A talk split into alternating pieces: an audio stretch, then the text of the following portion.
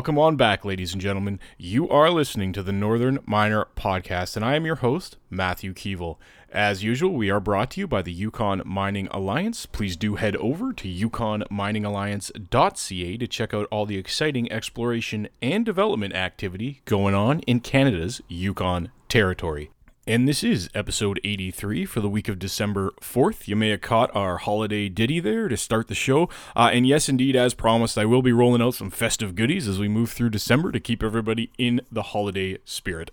And this week we do have Lesley swinging by with another great edition of the Geology Corner. Uh, this one featuring some exclusive content from her trip down to Beaver Creek, Colorado for the Precious Metals Summit. Another great segment with Lesley. Uh, meanwhile, our sponsor Spotlight features Walter Siggelkow, the president and CEO of Hard-Line solutions. Uh, we will be talking about vehicle automation, Wi Fi integration, and a bunch of really cool topics in terms of what sort of technologies are being implemented at mine sites today. Uh, Walter will talk about some of the challenges and successes uh, that he's seen. Uh, Hard-Line's based out of Sudbury, Ontario, uh, in terms of what's happening uh, at some of the bigger mines today and how the mining industry is working with the automotive industries and things like that to implement new technologies and make operations more efficient. So that's a great conversation. We'll have that coming up a little bit later in the show. On my end, we will be continuing the theme of looking ahead into 2018. Uh, this week, I'll be digging into some exclusive material from the London Metals Exchange Week, which happened in early November in London, England. Uh, the LME was nice enough to make all the panels and a lot of the content public uh, on their website, so I've been digging through it and trying to pull out little bits and snippets that would be interesting for the podcast. And this week I've got about a seven minute segment with Guy Wolf, who is the global head of market analytics at commodity broker Marex Spectron. Uh, and this one was really interesting to me because it sort of harkens back to my academic days where we talked a lot about behavioral science, psychology, psychoanalysis, how that impacts investing behavior and markets. Um, and Dr. Wolf's going to talk about this in great detail in relation to the electric vehicle narrative. And uh, I found this super interesting. So we'll dig into this a little deeper. What I'm going to do later in the show is I'll run the comments comments from Dr. Wolf, and then we'll talk a little bit about uh, the impact of some of these narratives and how they clash with some of the fundamental analysis that some of the big banks do, um, and how some of the analysts I noted at LME Week we're saying, well, some of these prices don't necessarily match with the fundamentals, but the story is more important. So, really interesting stuff. The, the, the fact that this narrative is coming out now uh, in terms of metals markets is super interesting to me. Um, and uh, so, we'll run that a little bit later in the show, uh, a segment with Dr. Wolf, and then we'll talk a little bit about uh, behavioral patterns, narratives, uh, and how sort of big stories like Tesla and things can influence markets uh, when maybe the fundamentals don't necessarily underpine the price movement. So, it's, su- it's super interesting stuff. I, I do recommend if anyone wants to hop over to the LME website website. Check out the uh, the electric vehicle segment and also the base metal debate panel because they're really awesome.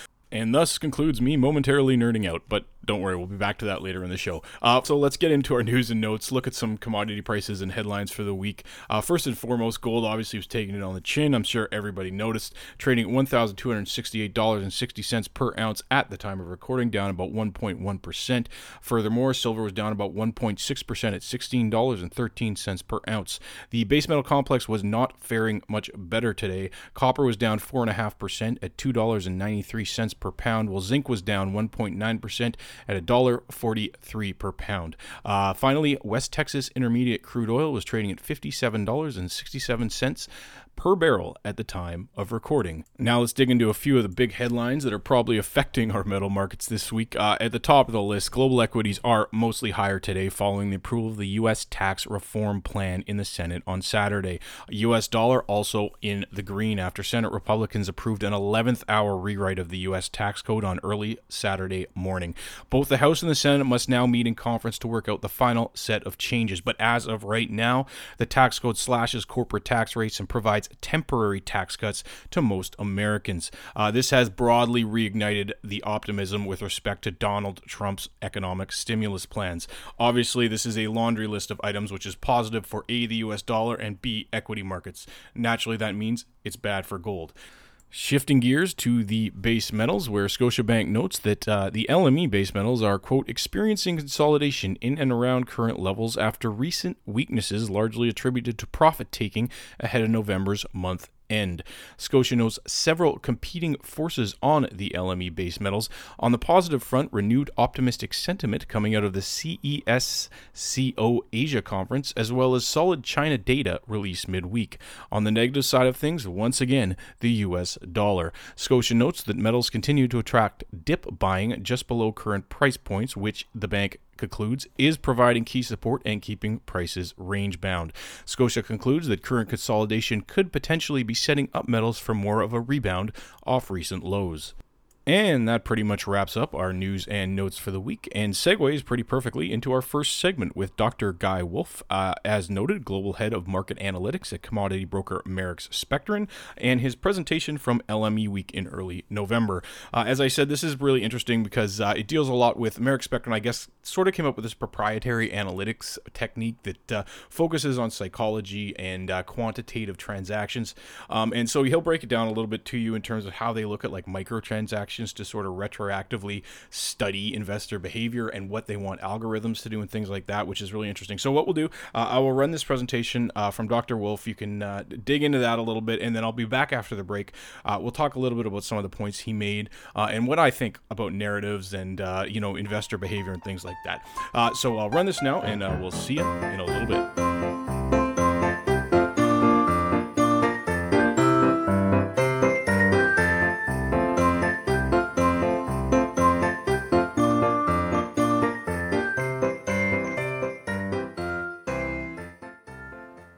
Uh, the sort of current excitement around electric vehicles is well timed because it's also the 20th anniversary of the Toyota Prius. So it seems to come along every 10 years. 20 years ago, the Prius went on sale. 10 years ago, Tesla sold the first prototype roadsters. But this year, apparently, electric vehicles are impacting base metal prices for the first time. It's great that people are excited about it, but if you actually look at the uh, percentages of global nickel demand that actually feed into battery technology, it doesn't matter what really matters is the change in psychology. Our approach is, very focused on, on, quantitative analysis rather than fundamental analysis. I will sort of jokingly say that fundamentals don't matter. And it's not because they don't matter, it's simply because what really matters is not what they are, but what people believe them to be. Um, if I address the elephant in the room, um, we don't know anything. You know, predictions are very difficult, particularly about the future. And, I thought a good example of nickel is in 2014, the Indonesian export ban. And that was a great example of what was perceived to be a major fundamental change in the market, which was believed very, very strongly, drove prices you know, above $20,000 a ton, saw you know, significant move in the spreads from you know, $250 contango in the prompt December-December spread to a backwardation of $450. The argument was, was watertight, constrained supply, cost of production would make it impossible for prices to fall below $18,000 again. The reality, of course, was that inventory levels rocketed up, supply completely unforecast came out of the Philippines to replace what was lost out of Indonesia. Cost curves collapsed along, as the ruble collapsed and the rest of the emerging market currencies, and prices closed 2015 near $8,000 a ton. It's not because people didn't, didn't do their work, it's just because the truth is what matters is what we believe. When people believed the fundamental story, it was positive for price action. When it was recognized that was completely wrong, prices collapsed. If we're honest with ourselves, we don't really know what the future holds. So the way in which we try and understand what's going on is more about nowcasting than forecasting. It's not just about whether the forecasts of the future are right or wrong. What matters is what do people believe at the point of time, and we retrospectively explain that through pointing to fundamentals. So, how do we assess what people really believe? Well, I think it's visible not in what people say or what the forecasts are, but in what they do or more precisely, what they now ask algorithms to do in the market on their behalf. But if you actually look at every single transaction that took, takes place, and it's about 150,000 separate transactions on nickel every single month, that 64% of all liquidity and, and a higher proportion of transactions are simply one lot in size. So when we measure what is going on in the marketplace, What we're actually really doing is analyzing hundreds and hundreds of thousands of individual one lot transactions to try and understand what is going on. And it's the sort of aggregation of those micro actions that tell us what's going on. With reference to uh, the 2014 scenario, in, in if I sort of, I'm going to have to try and speed up a little bit here. Throughout 2013, we're in a textbook bear market.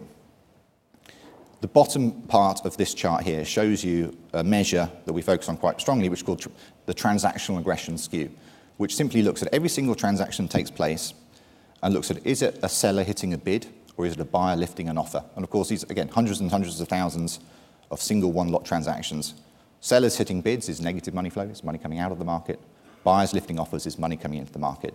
The bear market through 2014 saw essentially a, a fairly relentless flow of money outflows. The early part of 2014, we started to see an improvement as prices rallied in an, as a result of this uh, alleged change in the fundamentals. However, what you saw in May, May 14th and 15th was some of the most negative transaction, and still, actually still, the most negative days for transaction aggression in our database before or since. So the, so the, the response of the market to those higher prices was extremely negative. And then, as we know, we then moved into sort of the cold hard reality of, uh, of a bear market, which is just a, a resumption of this relentless stream of selling. Apart from a sort of, there was a very short window of a, a rumored Philippines export ban as well, uh, which triggered a short squeeze, but essentially it was just relentless selling. Why are we so confident that this time it's different? No one's ever lost money uttering that phrase in, in markets. Um, the reason why we're so confident is that the patterns of behavior have changed. What this chart shows you is every single transaction that's taken place over LME Select going back to uh, middle of 2012, aggregated up by month. So it's showing you the monthly aggregate of the net transactional flows. And in a bear market, as you'd expect, is somewhat relentlessly negative. Even in that 2014 period, it was only actually mildly positive. What we have seen since the beginning of 2016 is data of a strength which is remarkable even as a mirror of the bear market of 2012 to 2013. There is absolutely no doubt in our mind that we are in the early stages of a bull market.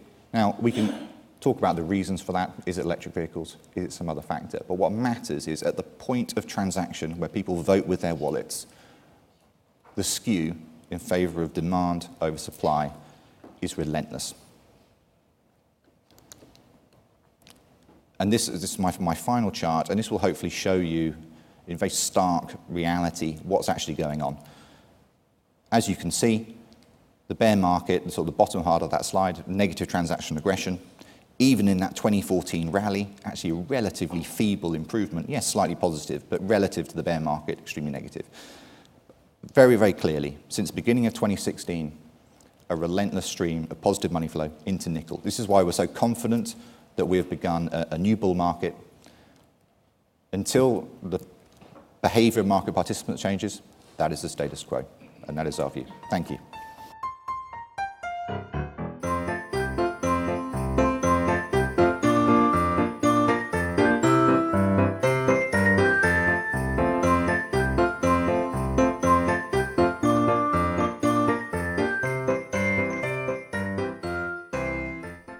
Welcome back to studio. Uh, I just found that super fascinating. It's like we don't do forecasts, we do nowcasts, but uh, I, you see sort of the the procedural way they do that is they look at, as he said, micro actions uh, retrospectively in terms of of patterns in these narratives and how the nickel uh, quote unquote bull in 2014 was a false run, uh, and why the uh, micro action patterns are seeing today sort of underpine the idea that there is indeed a nascent sort of bull market coming in base metals. Uh, so it's interesting uh, that relationship between the quantitative uh, and this big sort of beast, uh, as you can sense sort of uh, Dr. Wolf's cynicism towards this huge electric vehicle narrative we're hearing uh, all over the place these days, and that we've talked about on this podcast, you know, at great length with many of our guests.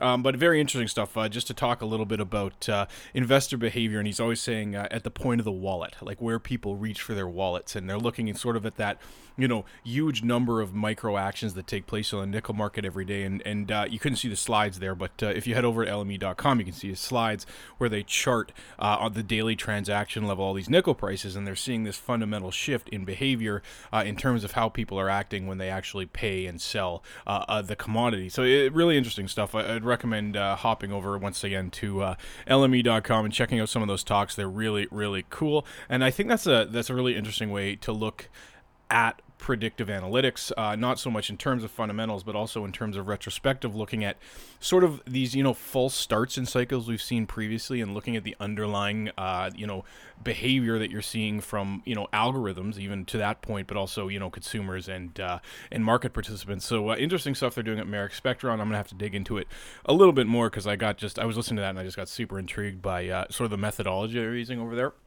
Um, and one of the other things I wanted to talk about, which was was, was really intriguing, because I ended up uh, listening to a lot of these uh, LME week debates and, and chats and things like I mentioned. Uh, and one of the underlying interesting themes uh, that, that we referenced was a lot of these analysts are like talking about fundamentals, and they're like, well, some of the fundamentals don't really, you know, match up that well with what we're seeing. And, and one of the ones that they talked about that I found pretty intriguing was copper because you're hearing a lot of buzz about copper in terms of the declining head grades, the lack of exploration dollars, and sort of the short list of quality development projects.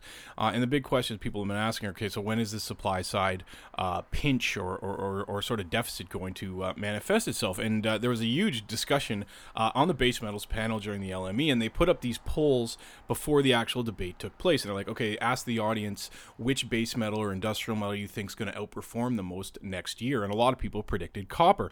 And the analysts were, were sort of laughing, and they're like, well, you know what? This uh, it's not that great. And one of the analysts, uh, Natasha Kaneva, who's a metals analyst with J.P. Morgan, actually said, looking into 2018, we estimate copper has the weakest fundamentals out of all the industrial metals. Uh, so it's interesting to see uh, that though copper is getting that buzz, and we've seen it bounce off 250 over the last you know 18 months and upwards towards three. I think the high was about 320 almost. Uh, we've now seen it pull back a little bit as we've seen stockpile levels rise. But interesting, uh, though copper is getting a lot above buzz over the medium to long term, a lot of the analysts say that the fundamentals don't really justify some of the price movement we've seen, uh, and that uh, you know we should be pretty much relatively flat for the next 18 months. And uh, a lot of the the analysts I talk to are really looking at copper closer to 2020 and beyond uh, than they are anytime in the next two years. So so really interesting stuff. Uh, nickel, uh, another note on nickel I got out of the LME week presentations. This is again Natasha Kaneva from J.P. Morgan noted that there's a new environmental environmental restrictions on uh, Chinese mining operations. Uh, they're trying to sort of clean up their act uh, in terms of environmental monitoring, things like that in China. Uh, and that has had some impact on copper. Uh, but the metal that Kaneva noted would have maybe the biggest impact by this sort of environmental reform in China was nickel.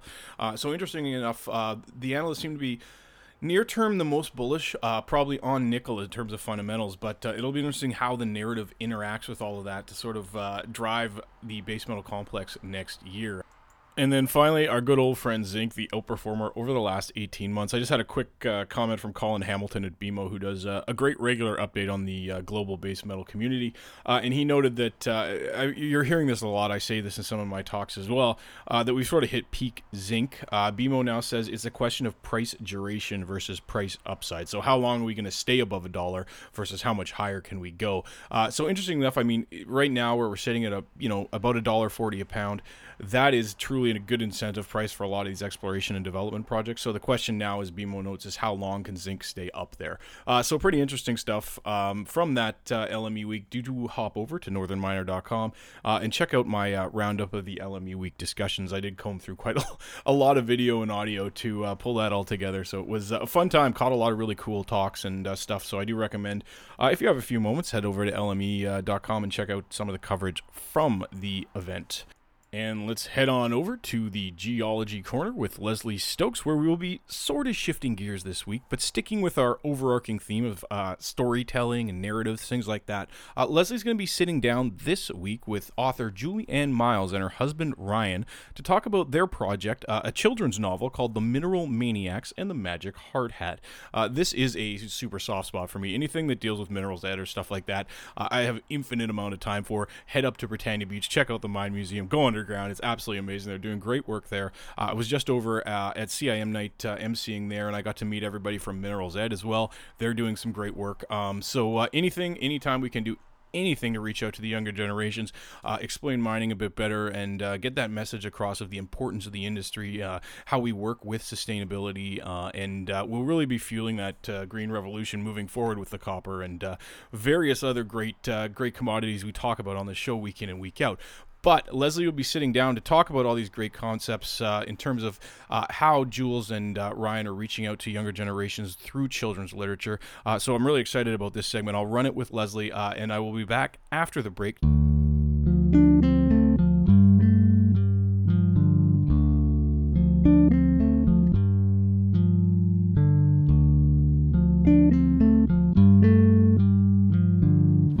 Is Lesley Stokes, and I'm in Colorado at the Pre- Precious Metals Summit um, Symposium.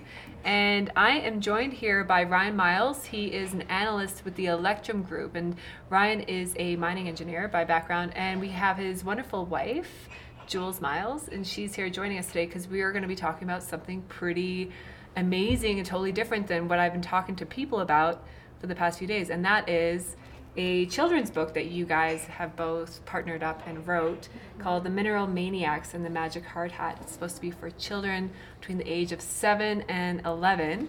And it's got this really beautiful little illustration it. Kind of reminds me of um, the Magic School Bus. So I wanted to ask you, Ryan, the mining engineer from the Electrum Group, um, where did this idea come from? Well, it uh, came from I was traveling a lot as a mining engineer, and on planes, hearing the person next to me say, "What do you do?" I'm, I'm a mining engineer. Oh, great, data mining. What's that? I, that's the next big thing. And I said, No, I deal with data, but no, pulling rocks out of the ground, mining. And they're like, Wait, we still mine? Oh and I come home and tell my wife that, and it happened again on the plane again. Didn't know what mining was, and and then she came up with this idea of let's let's write a story for our kids as we were as she was reading a fantasy novel for the kids. So. Right. We were reading um, a wonderful series called the Magic Treehouse series, which is uh, early chapter books for young kids, teaching them about history. And it takes them on all these great adventures through time. And we basically thought, um, you know, grown ups can be stubborn and set in their ways, but kids minds are so open and willing to learn. And let's just teach them using this kind of fantasy genre how to see their world and see the makeup of their world um, and see really the rocks and minerals and the work that goes into putting their lives together. So that was really the, the starting point for how we got to where we are. Great. So, I mean, I don't know how many pages this is. Let me just kind of flip through here. It's about a hundred and twenty page story. Mm-hmm. Yeah. And maybe you can give me a little bit. One of you give me a little bit of a quick rundown on the plot. Plot, yes. So the story follows um, three fifth graders. They're best friends.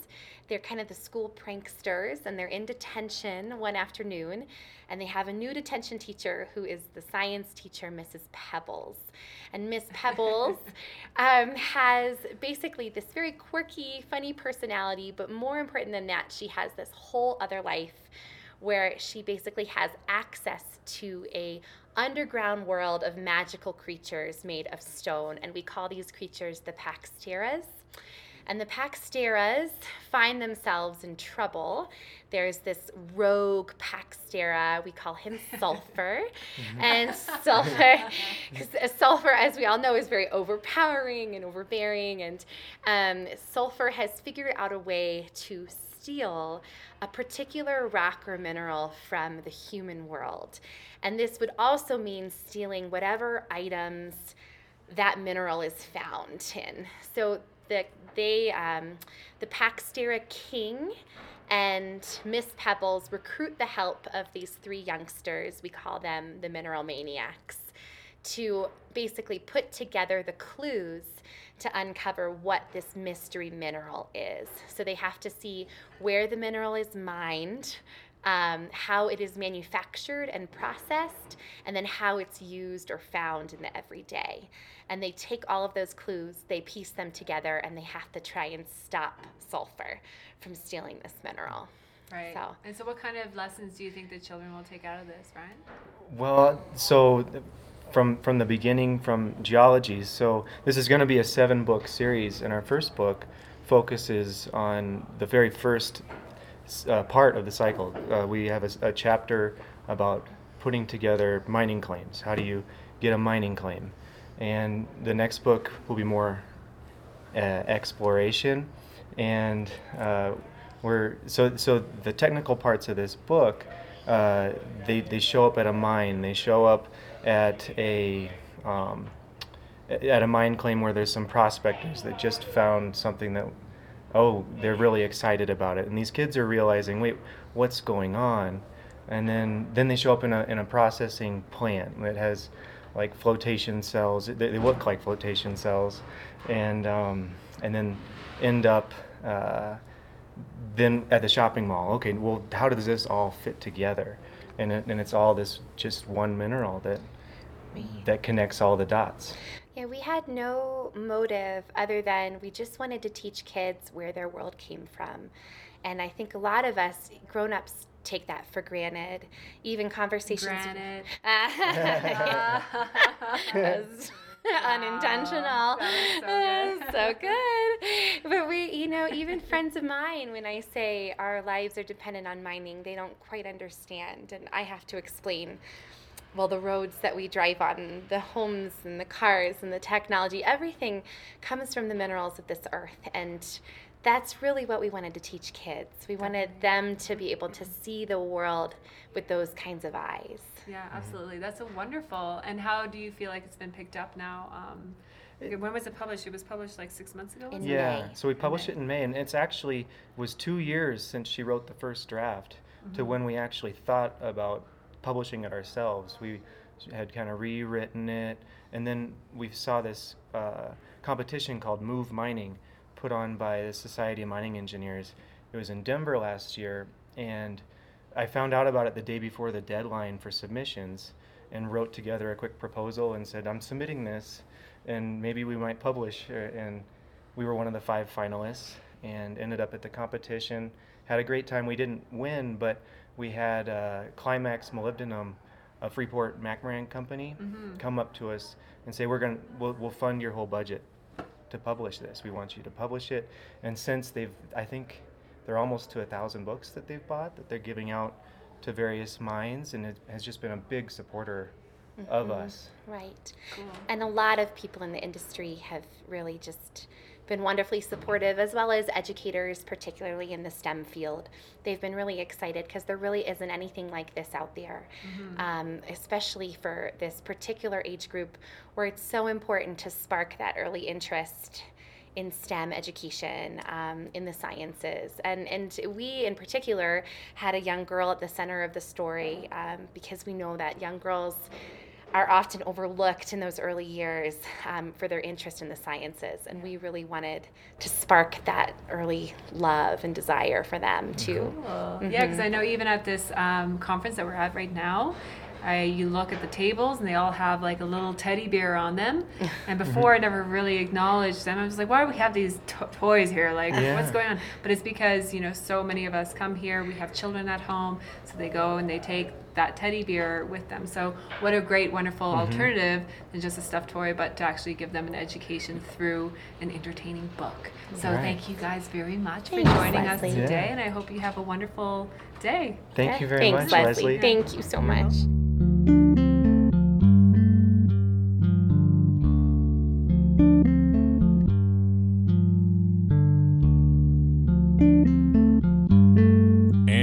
On back. Thanks again to Jules, Ryan, and Lesley for stopping by to talk to us about the Mineral Maniacs and the Magic Hard Hat. Uh, if you're interested in more info on the book, head over to themineralmaniacs.com. That's all one word.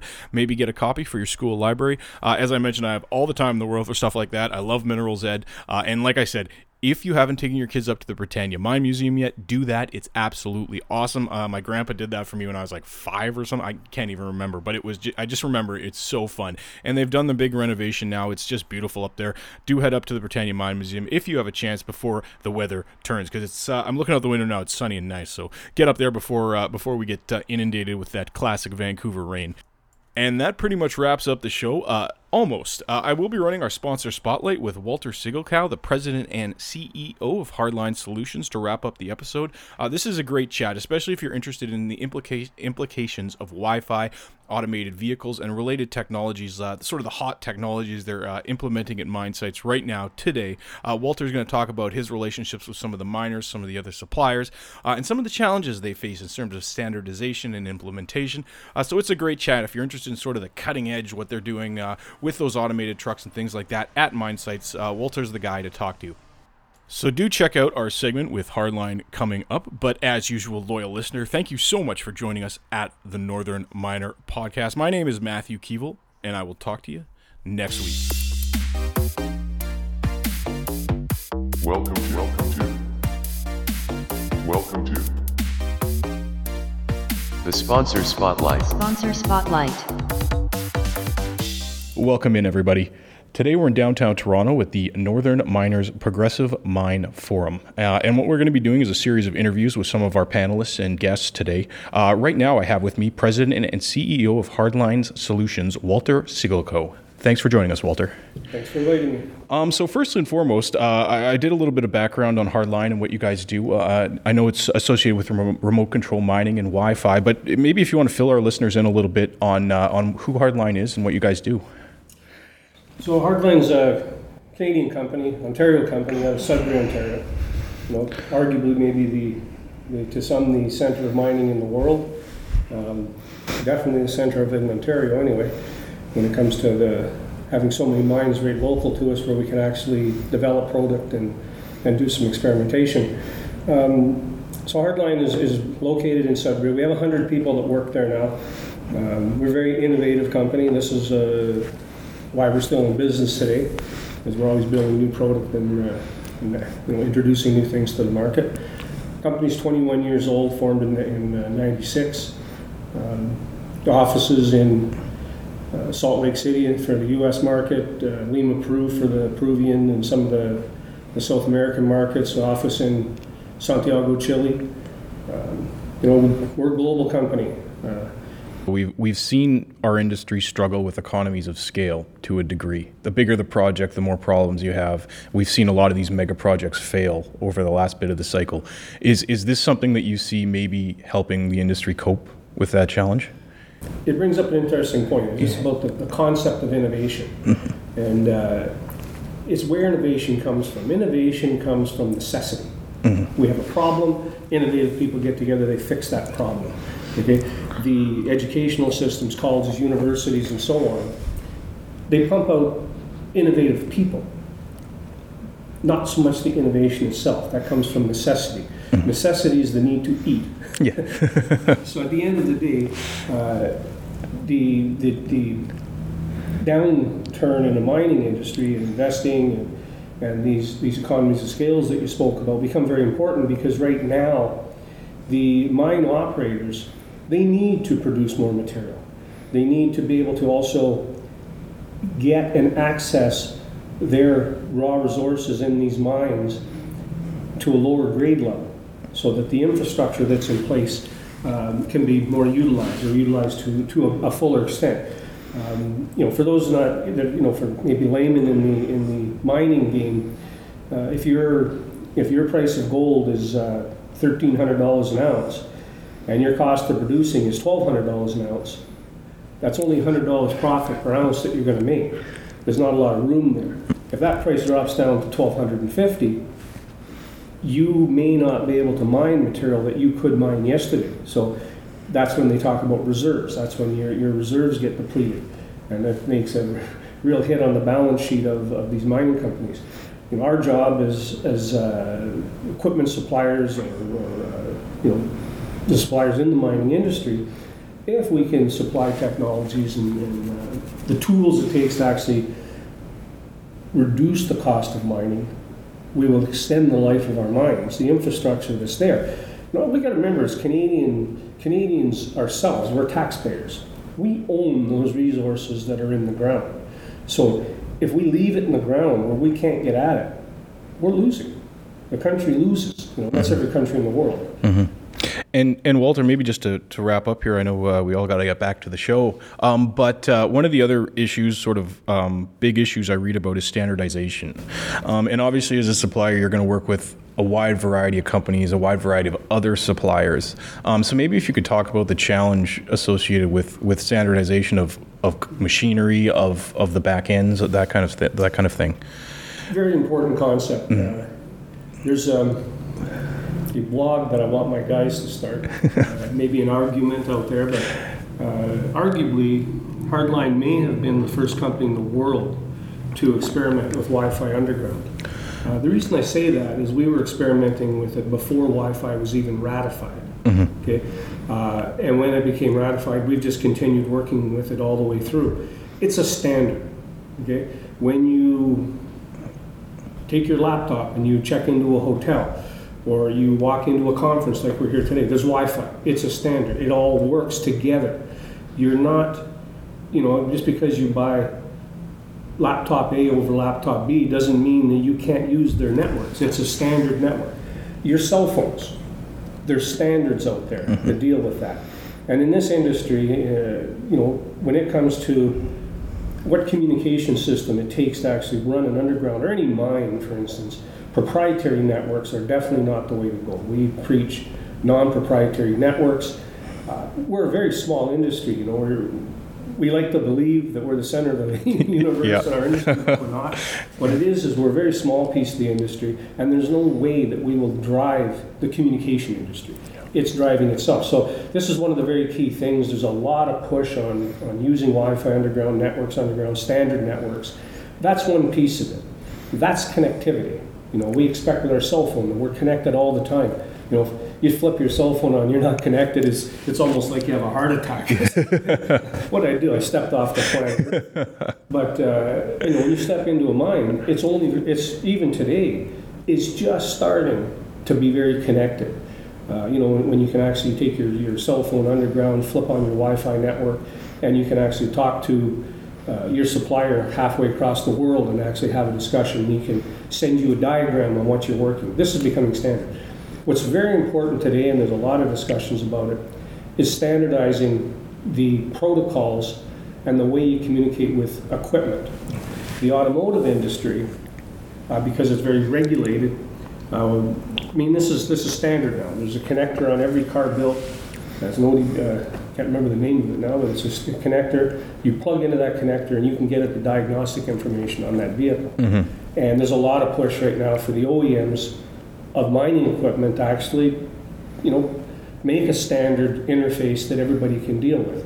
Um, the truth of the matter is, is that there's no one person or one company that is ever going to build everything for everybody. Yes, and, and, and just so our listeners, know, OEMs are original equipment manufacturers. Yes, the, the yeah, big players. the big know. players. Yeah, In the automotive Yeah. industry, it's Ford and Chevrolet. Yeah. I mean, you don't Yeah. matter which one of those cars you buy, you plug in the same diagnostic tool, you can get at the information. There's a little bit of proprietary stuff that each one has themselves, but all of the things it takes to actually run that vehicle, it's, it's open uh, information. The autonomous work that's being done in the mining industry now is being driven by, by the automotive industry. I mean, there's cars driving themselves. Uh, you know, there's so many companies working on it. It, it brings up though the, the a particularly interesting issue that we deal with in mining. In the car, if you drive an autonomous car, we have I don't, I don't know the statistics offhand, but I can't remember how many accidents we have per day in North America. You know, there's not one person. There's many people that killed every day on the highways in North America. If autonomous vehicles could cut that in half, but the autonomous vehicle caused an accident, it would be acceptable Mm-hmm. because you've still cut it in half. Mm-hmm. In the mining industry, because it's an industrial setting, if, and this will happen, if we can cut the accidents down to from 10 accidents a year to one accident a year, but that accident involves an autonomous vehicle, mm-hmm. it will it will put a new hurdle in front of the, the industry that'll have to be dealt with. And it will happen at some point in time.